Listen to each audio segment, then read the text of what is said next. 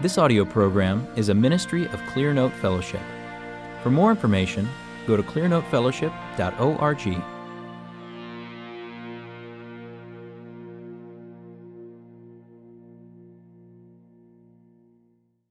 Let's go to the Lord in prayer. Father, we are your people, and we come into your presence singing and clapping and rejoicing because of the work that you have done and that you are doing. We ask that you would be at work here this morning. And I ask that you would speak through me only your truth. We pray for the Great Commission to be fulfilled by your church, that we would not shy away from it, that we would not make a show of pursuing it while really doing the opposite. We pray these things in the name of your Son, Jesus Christ our Lord. Amen.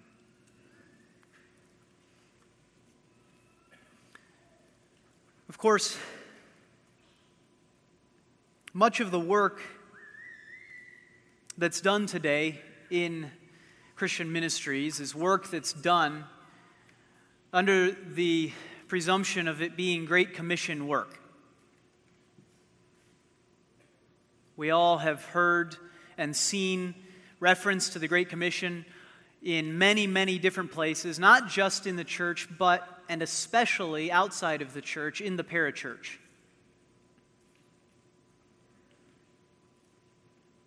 And ironically, outside of the church, in the parachurch, my topic has no place. Because my topic is the command baptizing them in the name of the Father and of the Son and of the Holy Spirit. And that is one thing that the parachurch will never do and never speak about. And so, if you go to Campus Crusade's website, you'll see they have a 10 part series on fulfilling the Great Commission that never once talks about baptism. Not once. Well, baptism, the word, yes. Uh, the, the word baptized does happen once in the one place where the full text of the Great Commission text shows up. There, the word baptized shows up, yes but that's it.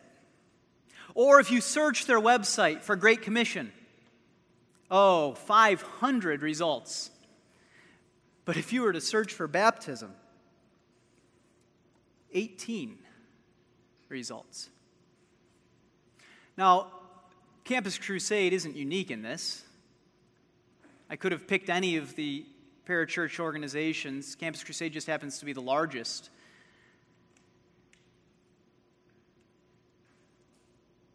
Why do I point this out? Well, it's important for us to recognize that all of this work that's going on, that is supposedly Great Commission work, isn't obeying the Great Commission. You see, we understand this if we're children. But somehow, as mature Christian adults, this is lost on us. We think that somehow it's okay for us to say that we're fulfilling the Great Commission while completely gutting it of the one thing in the center baptism. If you asked any child to read the text, and let's read it now. And Jesus came up and spoke to them, saying, All authority has been given to me in heaven and on earth. Go therefore and make disciples of all the nations, baptizing them in the name of the Father and the Son and the Holy Spirit, teaching them to observe all that I commanded you. And lo, I am with you always, even to the end of the age. If you asked any child in elementary school, fourth grade comprehension reading, what are the things that you're to do according to this? They would get the answer right. And yet, somehow, if you ask the church today what is commanded in the Great Commission, it's like, we're in la la land, and baptism doesn't even enter into it.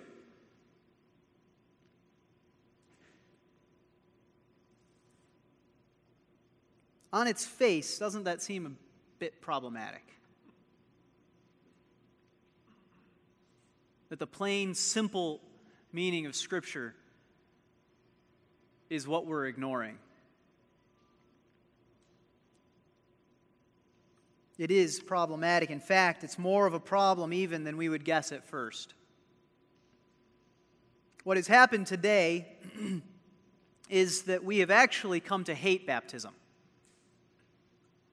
It's not just that we're ignoring it. See, the story goes like this we, we started out sending the Great Commission work outside of the church. That's what we started with we said the parachurch will fulfill the Great Commission for the church. And the parachurch said, we can't baptize people. And so baptism was left by the wayside, and then it became denigrated, and then it became hated. And ultimately, it's not just that baptism is being ignored now. Ultimately, we hate baptism and as we hate baptism, we hate Great Commission work because they cannot be separated from one another.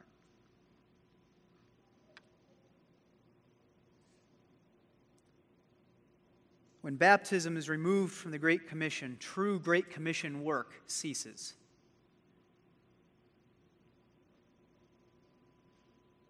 So here's the point the Great Commission can't actually be fulfilled apart from the church. And the reason is because you cannot pull baptism out of the church. And initially, that was the reason that the parachurch didn't baptize. Today, the reason has changed to the fact that we hate baptism. And so, not only is the parachurch not baptizing, but the church also is not baptizing. I want to start out with a brief explanation of why baptism can't be removed from Great Commission work. And then I want to talk more in depth about baptism itself and why we find it so bothersome today. So, first, we must see that it's impossible to remove baptism from the Great Commission. As I said, it seems silly that I would have to defend this. And yet, this is where we are today. And so let me make the case to you. First, from the way the text is put together, it says, Go and make disciples of all the nations, baptizing them in the name of the Father and the Son and the Holy Spirit, teaching them to observe all that I commanded you. The words baptizing and teaching are the how. The what is make disciples. The how is by baptizing them in the name of the Father, the Son, and the Holy Spirit, and by teaching them to obey all that I have commanded you. They're participles, if that means anything to you. And if it doesn't, what that means is that the, the, the context refuses to allow the words baptizing and teaching to be pulled apart into separate commands from the word go and make disciples, okay? Make disciples is the command. Baptizing and teaching don't mean anything apart from that first command because they don't become commands except for the fact that that first one is an imperative. An imperative meaning a command. And so we can't separate them into different commands and say, well, yeah, there's the uh, make disciples command, and then there's the baptize command, and then there's the teach command. That's impossible. There's make disciples, and then there's how baptizing and teaching. Textually, you can't separate them. They are part of the command to make disciples. And as Stephen also said, the command is to make disciples, not to make converts. Disciples is a big word, much, much bigger than converts. And it comes from the same word that we get discipline.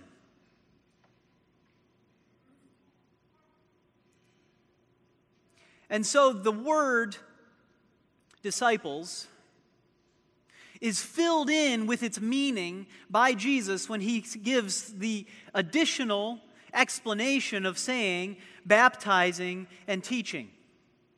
That's how we make disciples, as I said before.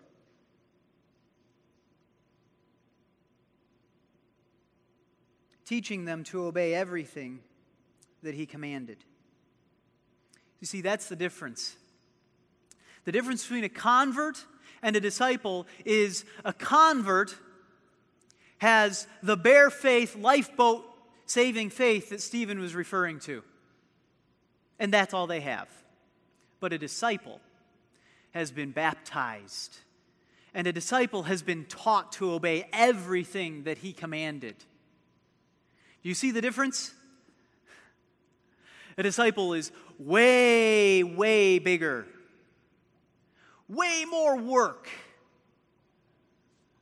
way harder.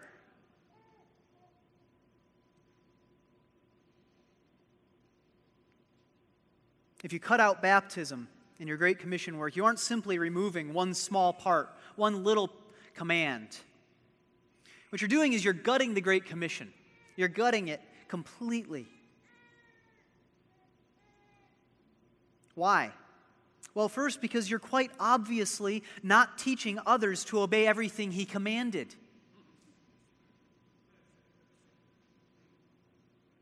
Do you see this? everything he commanded.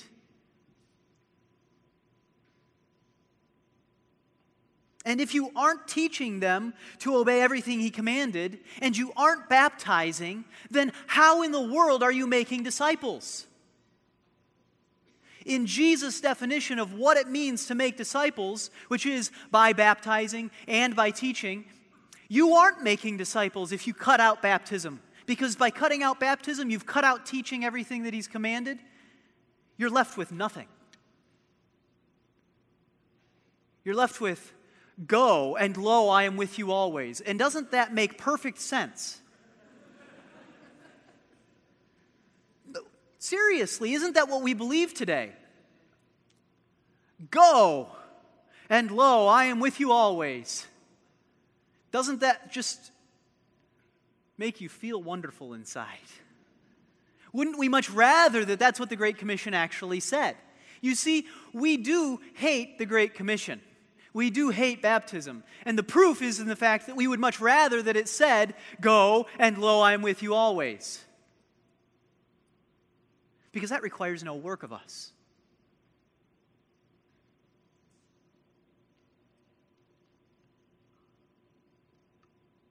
And so it's clear that we need to keep baptism and teaching in the forefront of our efforts to make disciples.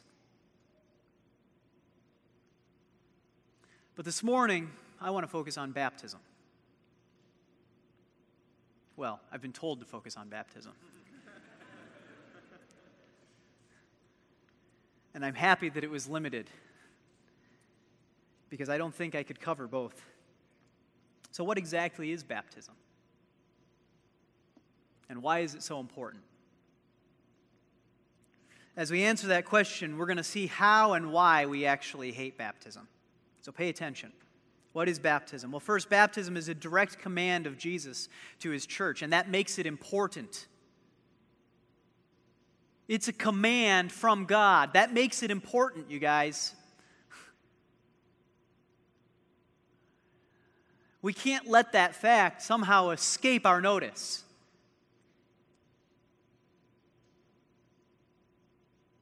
I wrote that and I thought, I mean, there's nothing else to say under this.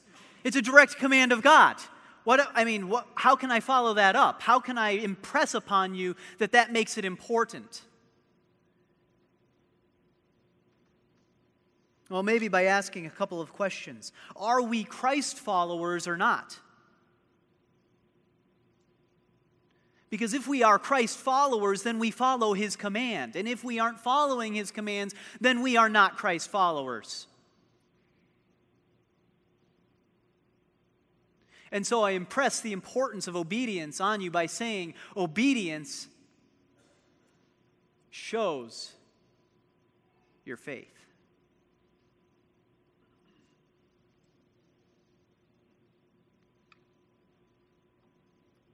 And I impress it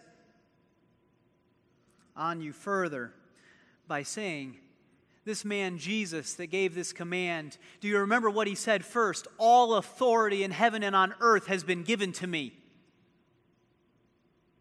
Dare we disobey his command?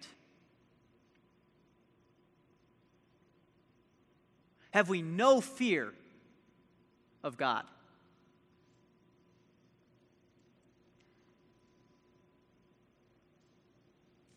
And so, why do we hate baptism? Well, to start with, we hate it because we hate people telling us what to do, even if that person is Jesus. It's as simple as that. Direct commands rub us the wrong way. And it doesn't get more direct than right here in the Great Commission. And so, right, right off the bat, we're bristling, we're irritated, we don't want to hear about it. Especially when that same person starts it off by saying, All authority in heaven and earth has been granted it to me. I mean, doesn't that sound just a little bit authoritarian? Over the top, even. How come he doesn't just ask us to do it? We'd be ever so much more willing to help him if he would ask instead of demand it from us, wouldn't we? We don't like being told what to do. And so we don't like baptism because it's an explicit command with no wiggle room allowed.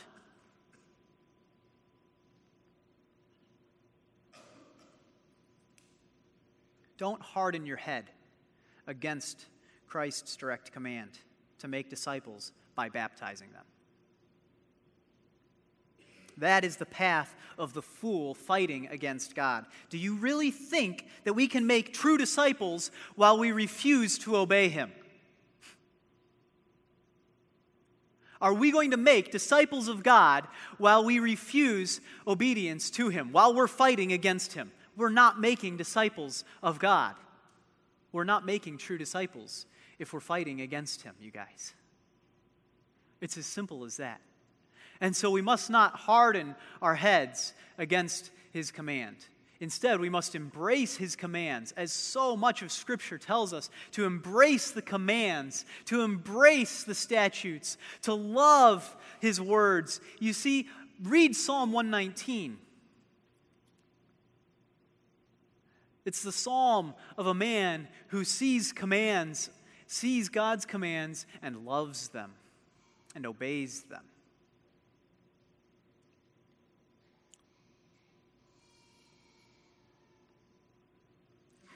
Baptism is also important because, in the words of the Westminster Shorter Catechism, it is a sign and a seal. A sign and a seal of what?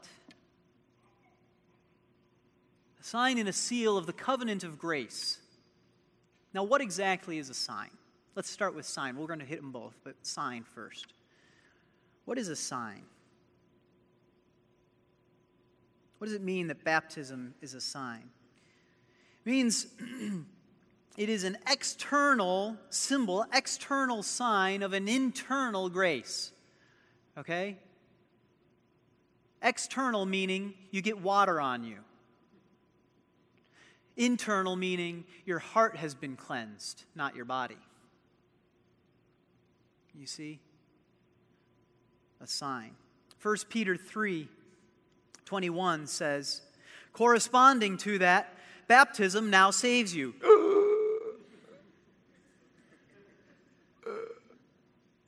Wait a minute. You don't mean that, do you? Peter. You're such a joker, you. Not the removal of dirt from the flesh, Oh, oh, right. Okay, now we're with you. Yeah. Not the removal of dirt from the flesh, see, pouring water or, or dunking, sorry. Yeah.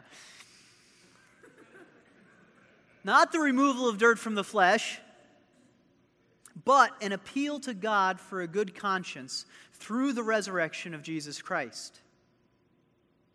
You see, baptism is the external sign of the internal reality,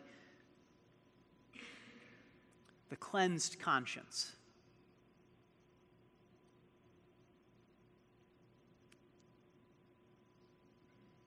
Today, my concern is primarily the recent trend to make baptism less than it really is. But since we're in Indiana, let me stop here to discuss the Disciples of Christ movement. I want to warn you that there are still those out there who make more of baptism than is right. More of baptism. Like I said, my concern is primarily today going to be people who make less of baptism than the Bible really says it is. But there are some people who make more of baptism than it really is. Those people claim that the act itself of getting baptized saves you. The act itself saves you, which this verse clearly denies. Not the removal of dirt from the flesh That does not save you. You see it? Both the Roman Catholic Church as well as the Disciples of Christ Church teach this. And it is this fact that it is an external sign of an internal grace that shows the falseness of their teaching. In other words, the external sign, that is, baptism, is useless without the internal reality that is, a heart washed clean by the work of God within you through faith. And we've got an example of this today, a perfect example with our phones, believe it or not. When somebody pocket dials you, which we've all experienced a number of times, I'm sure. When somebody pocket dials you and they're not actually there, the sign, the external sign that is the caller ID that shows up on your phone, does not in fact mean that they're calling you.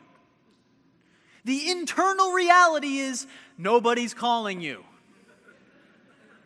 despite the external sign having been given. The internal reality is there's no one home. We understand signs, right?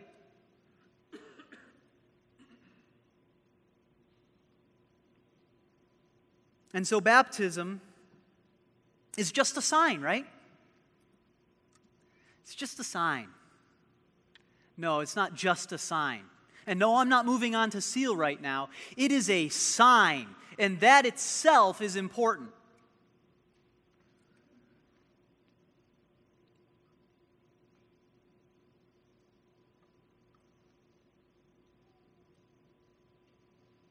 Why is this sign so important? The external washing with water is a sign of something. of something. What is it a sign of? What does it symbolize?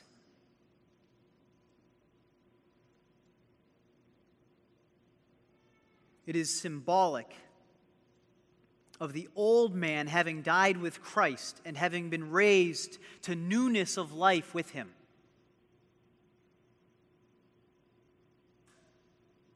Do you understand?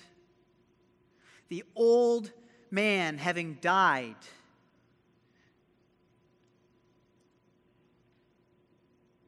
And having been raised to newness of life with Christ.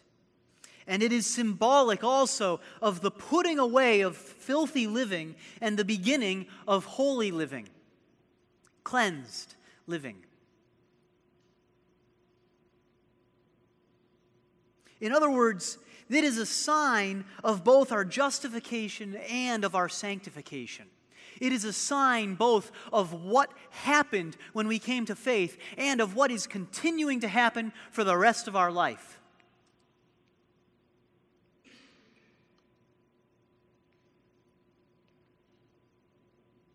Today, we live in a very Gnostic age where we claim that the body doesn't matter. And this is the origin of the idea that baptism is just a sign. As if the external has no import on our life and on our heart.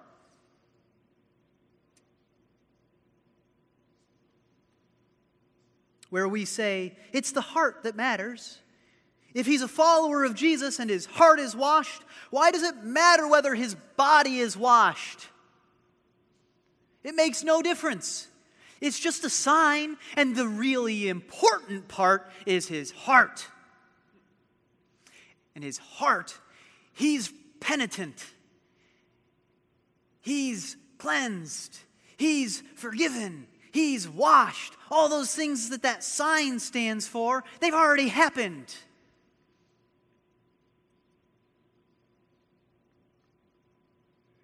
It's the heart that matters. After all, you just said baptism doesn't actually save him, so what does it matter after all? Aren't we just trying to get people saved here? As Stephen so helpfully pointed out, no, we're not. But let me also point out the wickedness of this argument briefly by mentioning that this same argument can be used to justify any sort of refusal to obey. Any sort of refusal to obey. Why do I need to actually give to the poor? I know Christ commanded it, but it's the heart that matters. And plus, what he really wants is a cheerful giver. And I'm much more cheerful when I don't give.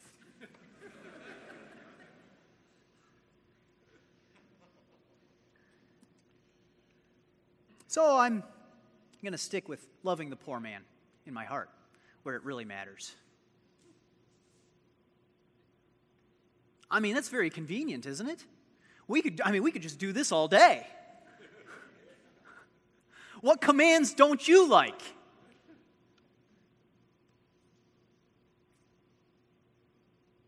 This, this works great. I mean, we can just go and go but it's wicked.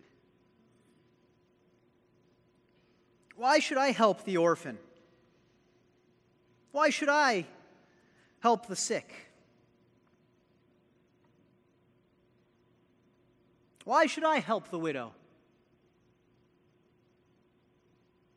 Why should I actually do anything for Africa and all the orphans and widows there? I already wish that there weren't orphans and sick people in Africa. And it's the heart that matters. Boom. We're done. Obedience, just like that. It's not just the heart that matters.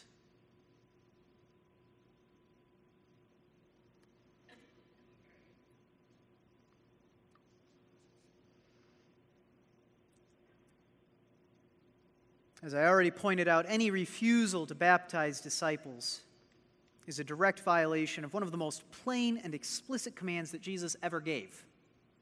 And somehow we're going to justify it by saying it's all about their heart. And plus, if we're honest with ourselves, we know that external signs are important. We know external signs are important. I'll use my phone example from before. You get a call from unknown. You ever gotten calls from unknown before? What is it when you get a call from unknown? It's one of two things either someone's calling you from Africa, or what? It's a telemarketer. Someone who doesn't want to be associated with their sign. You guys, pay attention here. Someone who doesn't want to be associated with their sign. Baptism is our sign. We don't want to be associated with our sign.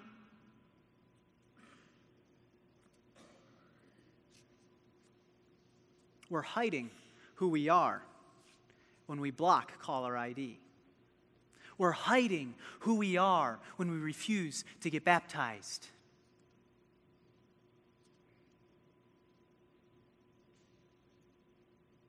Why? Because we're ashamed of our sign. We're ashamed of it. We don't want people to know who we are. We want to spring them a surprise attack.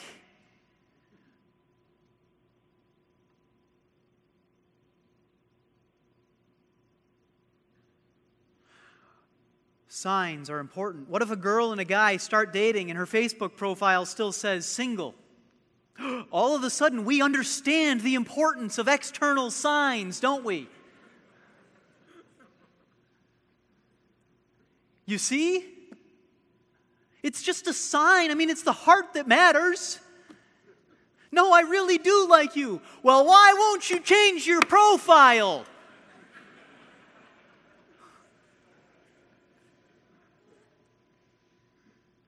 That's just a sign. It doesn't mean anything. Well, fine. Go find some other guy who it doesn't mean anything to. Have fun.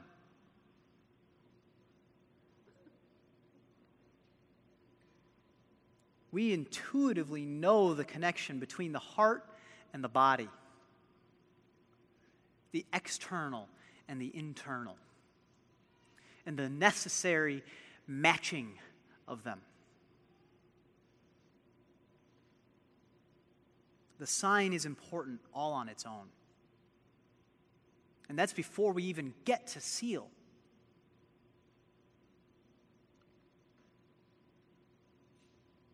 Baptism is also a seal, a seal of a covenant transaction between God and man.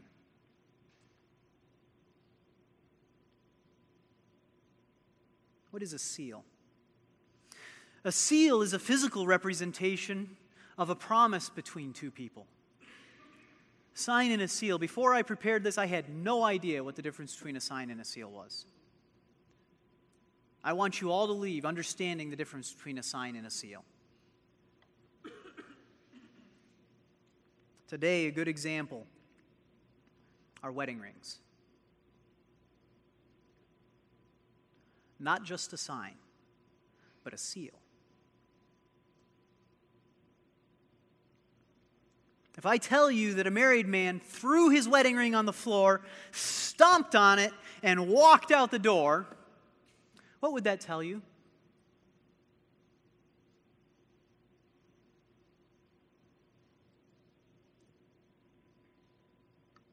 Well, I'll tell you something.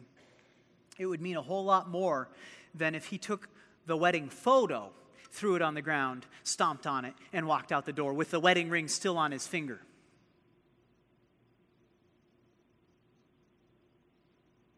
Why? because the photo is just a sign. And the ring was a seal to the promise made between the two of them.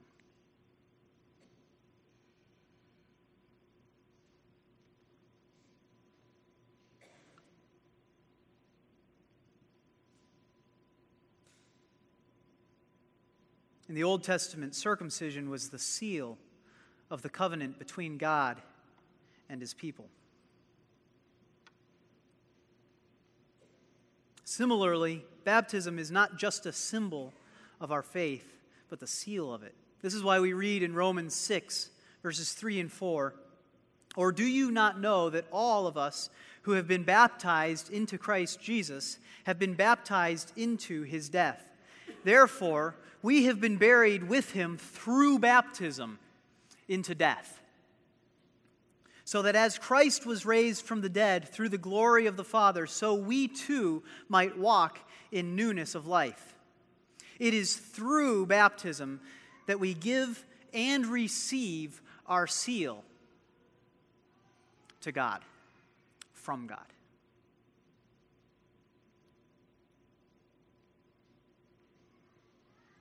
This is why atheists who grew up and were baptized in the church will speak of renouncing their baptism.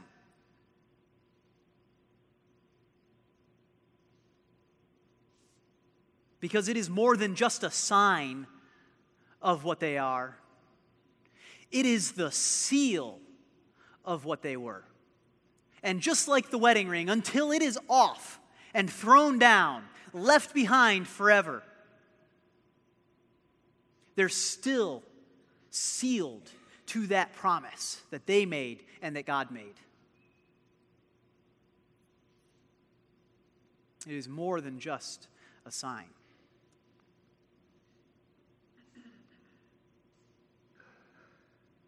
It is the visible seal.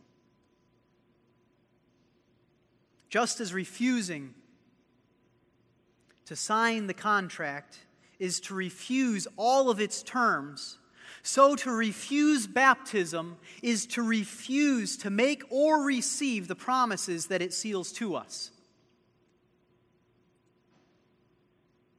Do you understand me? Put your seal onto a contract. Two people sign the contract. They're both signing it to one another. They're both making promises to one another, and they've sealed it with their signatures.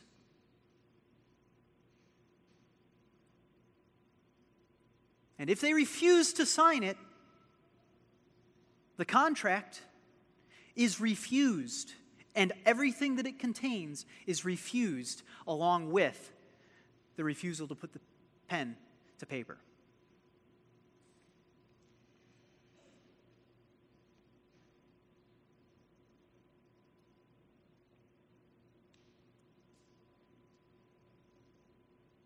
So, what are those promises?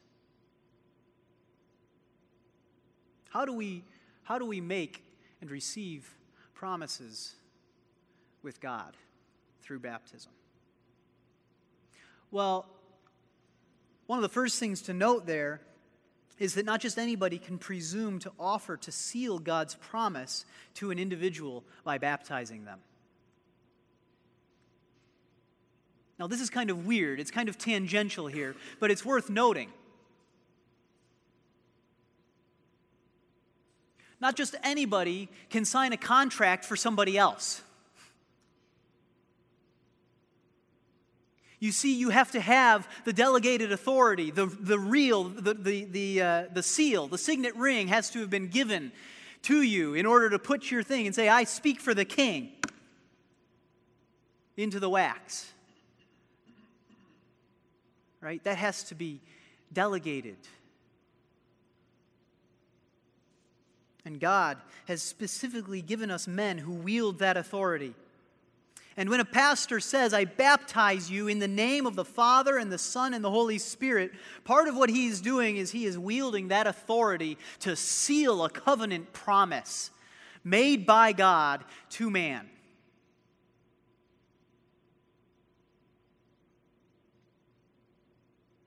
And he has not just the right, but the obligation to use that authority to speak in God's name. You see? in the name of the Father and the Son and the Holy Ghost. Do we lightly take it upon ourselves to do something in the name of the Father, the Son, and the Holy Ghost?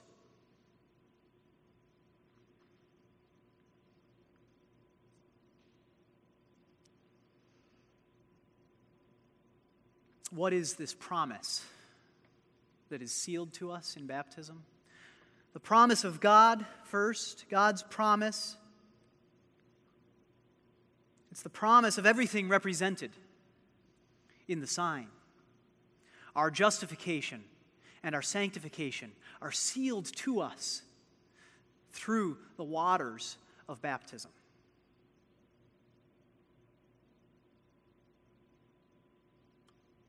And when we partake of that seal, we always have it as a seal forever after that. It can't be taken away from us. God's covenant has been sealed to us. It is an encouragement to our faith the rest of our life. And this is why Paul speaks this way in Galatians 3 26 and 27, for he says, For all for you are all sons of God through faith in Christ Jesus. For all of you were baptized into Christ, have clothed yourselves with Christ. Clothed yourselves with Christ. You see? It's the seal. Everything that's represented.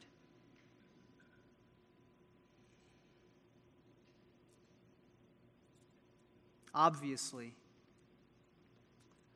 the seal, just like the sign, can't mean anything if the reality of faith isn't there. And that's why the verse starts For you are all sons of God through faith in Christ Jesus. It's through faith. But what's the confirmation? The confirmation is all of you who were baptized into Christ have clothed yourselves with Christ. And so baptism can be spoken of as our faith. It is our faith. Our faith isn't in baptism, our baptism is our faith. It is how we seal it. It is how we claim God's promise of cleansing. It's how we claim his promise of newness of life. It's how we claim his promises.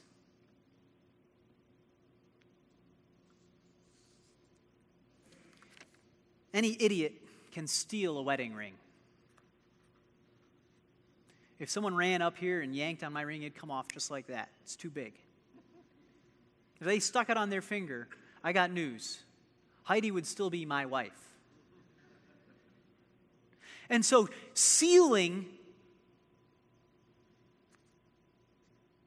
the covenant to people who have no faith. It's no danger to the faith.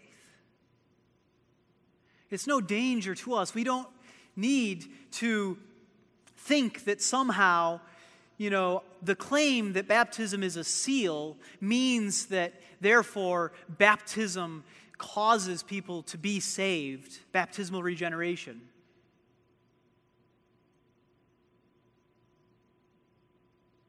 A seal can also be empty, just like a sign can be empty. But when the seal has the full authority of God behind it. And when it has true faith behind it on the other side, that seal is permanent. And it cannot be done away with. It is effective in that way. And so we can take comfort in it if we have actually entered into his covenant. And so baptism is a comfort to the saints.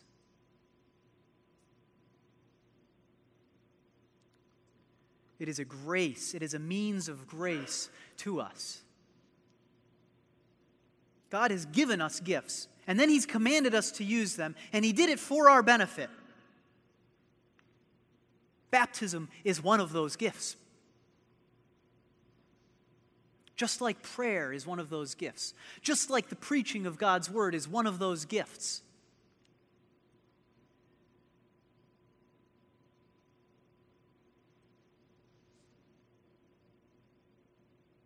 and to refuse to partake of baptism is similar to refusing to sit under the preaching of God's word and refusing to pray. but worse.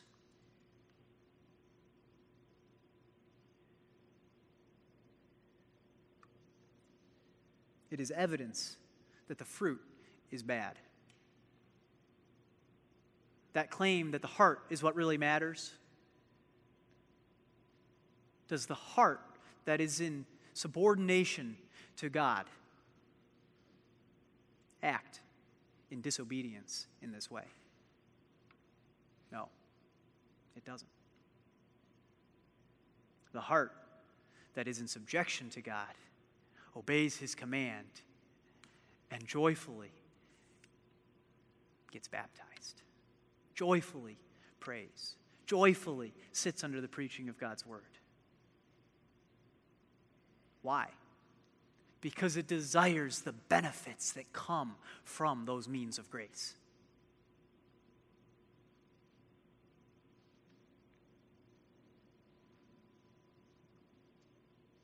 What is our promise? There's always two sides to a covenant. We've talked about God's promise. What is our promise? This is the other part of the reason that it's done in the name of the Father and the Son and the Holy Ghost.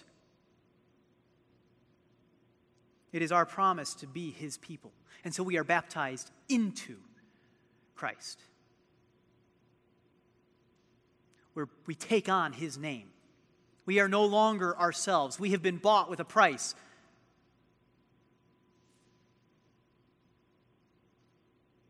What was that price? The price was his name.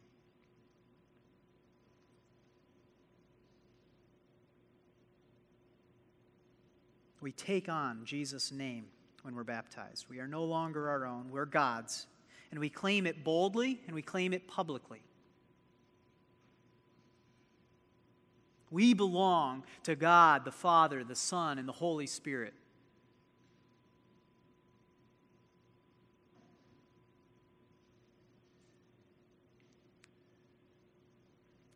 And that brings us to a final and important point regarding the nature of baptism.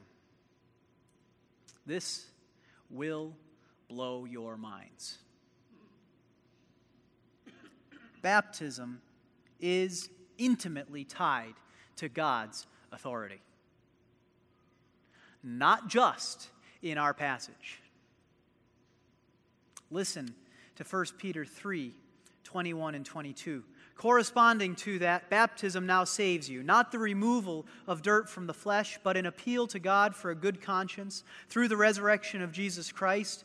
We've read this, right? What does the next verse say? who is at the right hand of God, having gone into heaven after angels and authorities and powers had been subjected to him.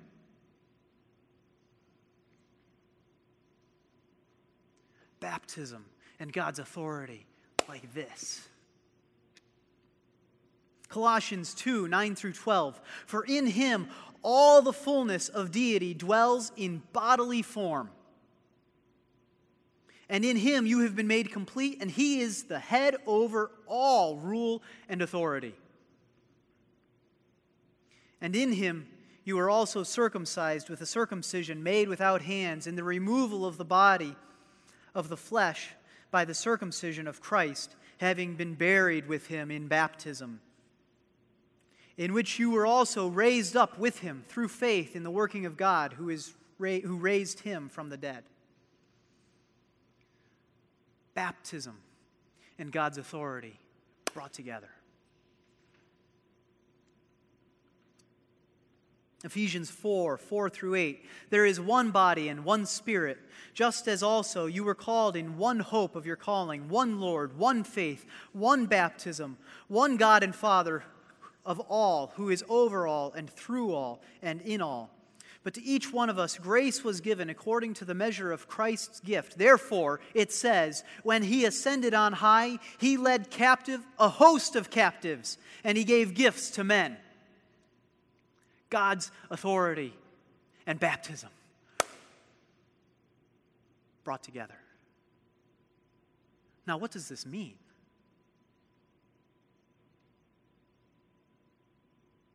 What it means is we have found why we hate baptism. We have found why we hate baptism. Because there is no separating baptism from that authority. Behold, all authority in heaven and earth has been granted to me. Go therefore and make disciples of all the nations, baptizing them. And so there is no such thing as the Great Commission being done without that authority. There is no such thing as the Great Commission being done without baptism.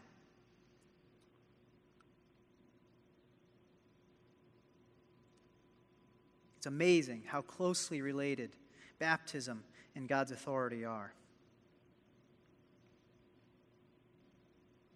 And Stephen helpfully explains to us that God is conquering the whole world with the gospel, and that we hate the idea of winners and losers, and we hate the idea of authority.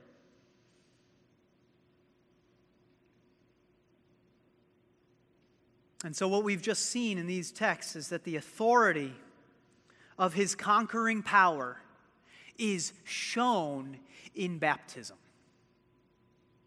the authority of his conquering power is shown when people are baptized. Why?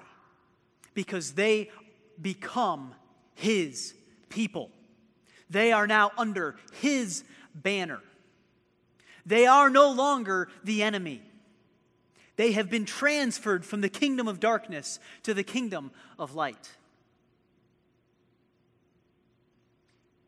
And they have sealed it with their promise through baptism. And God has sealed it with his promise through baptism.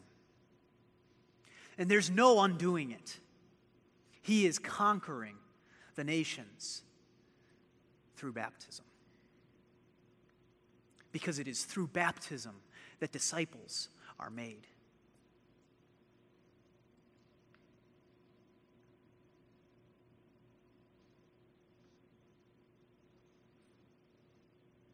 Why does this make us so uncomfortable?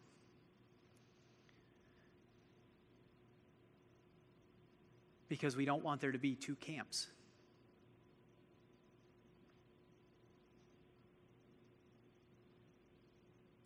We don't want there to be a pitched battle. With the flags on one side, light, and the flags on the other side, darkness. And with eternal souls at stake, on which side the line is drawn. We want there to be a no man's land. We want there to be a peace zone. We want there to be an area where you can be both. We want to be able to walk back and forth from one side to the other depending on what we feel that day. We don't want there to be spears and swords. We don't want it to be pitched battle.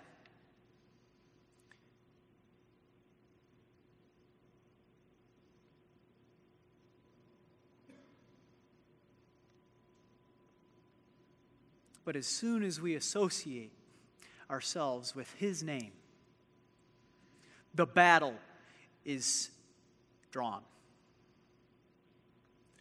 The fight will not end until you die.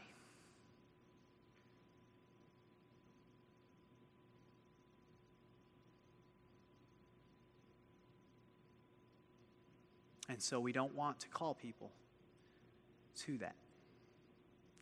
We don't want to do it ourselves. We don't want to publicly join his side, the church. We don't want to be added to their number. We want to be added to our own individualness.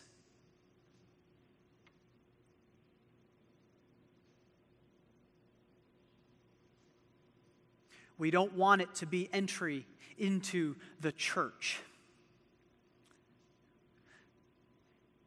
The church that is waging war against hell and that will not be overcome by the gates that stand in its way.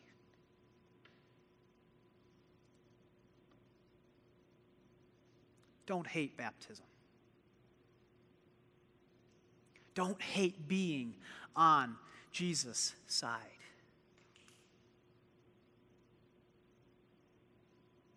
Love it.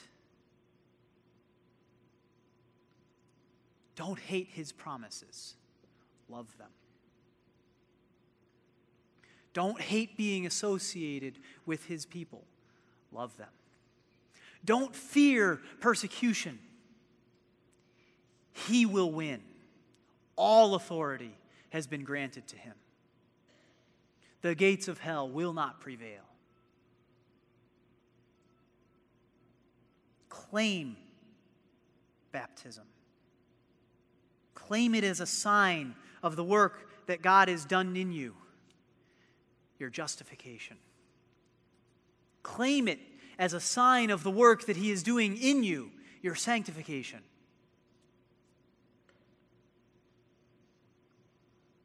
Claim it as a seal of the gospel where He promises to cleanse you and unite you to Himself and His people, and where you promise to obey him. Where he promises to be your God and you promise to be his people. Let's pray.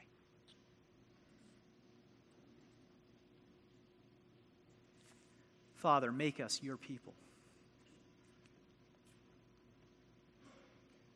Make us disciples.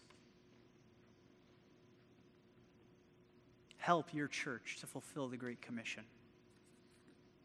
We ask these things in the name of Jesus Christ, who has all authority